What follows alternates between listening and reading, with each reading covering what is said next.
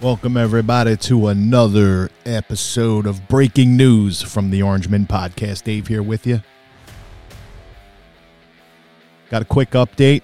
We're going to get in, we're going to get out. Just that simple.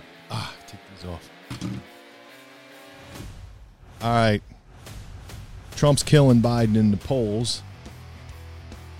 Um, let me just play this here for you.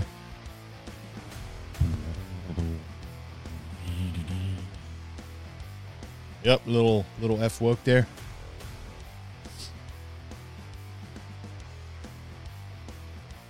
All right, here you go.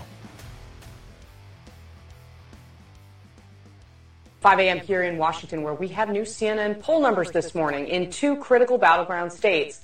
The news is not great for President Biden and his campaign. The numbers show Donald Trump leading in both Georgia and Michigan.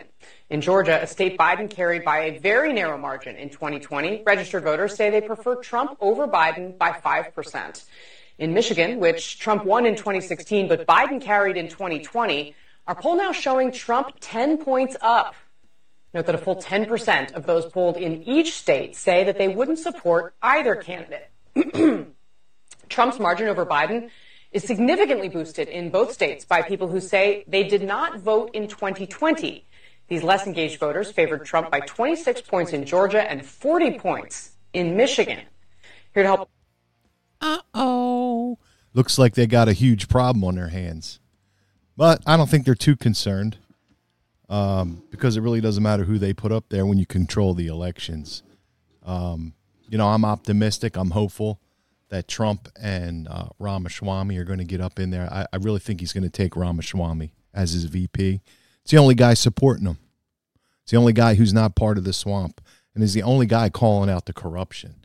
And at this point in my career, I've been around long enough to know that when you got people who are willing to stand up to corruption, those are the people that I'm going to vote for. So, uh, nothing's going to change there for me. But the problem I have is uh, Democrats don't care. You see, because they have an evil demon in Donald Trump and Ramaswamy, um, who they're demonizing as the next uh, Nazi party.